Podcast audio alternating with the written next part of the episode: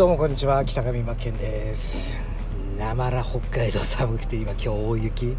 て、まあ、僕は北見っていう北海道の右上の方にいるんですけど今娘を保育園迎えに行くんですがいつもより早めにちょっと雪がすごいんで迎えに行ってあげようと思っ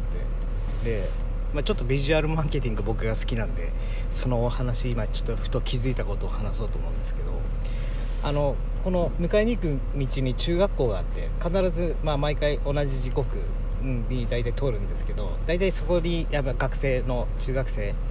通っていてでみんなバッグ流行りとかあるんですよカバン。みんなねあの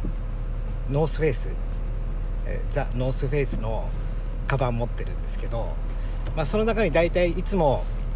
あのなていうんだろうクラスで、まあ、ちょっとモテる系の男の子常に2人で歩いてるんですよ、えー、おしゃれなおしゃれというか目立ちたがり屋な感じのいるじゃないですか中学生の中でも。やんちゃな2人組がいてその子たちは白いバッグなんですよね。白いバッグのノースフェイスのバッグで2人とも同じバッグ。で大多数の、えー、中学生学生は地味なノースフェイス黒とかまああのあたまに黄色とかいますけどほとんどが、まあ、紺色だったりとか目立たないようなだけどノースフェイス。これまあビジュアルマーケティングにどう考えるかというとまあえっ、ー、と結論でどういうことを言いたいかというと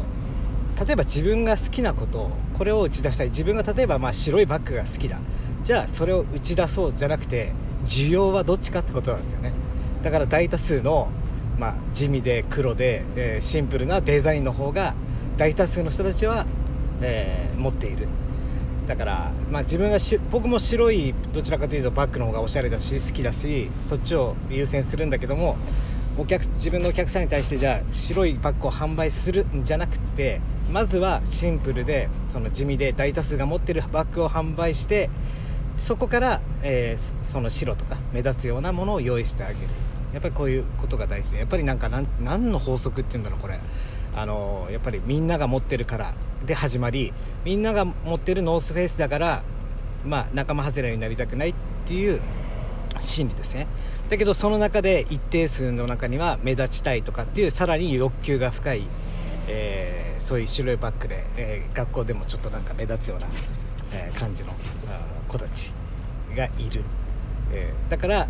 あまあ、ビジネスに例えるなら、え、提供する時に、えー、その自分が売りたいものを優先するんではなくておしゃれで好きなものを優先するんではなくてまずは大多数に打ち出すそこからスタートするってことが重要だなと。ちょっとまた、えー、中学生ネタで気づきがあったらシェアしたいと思います。ということでまた後日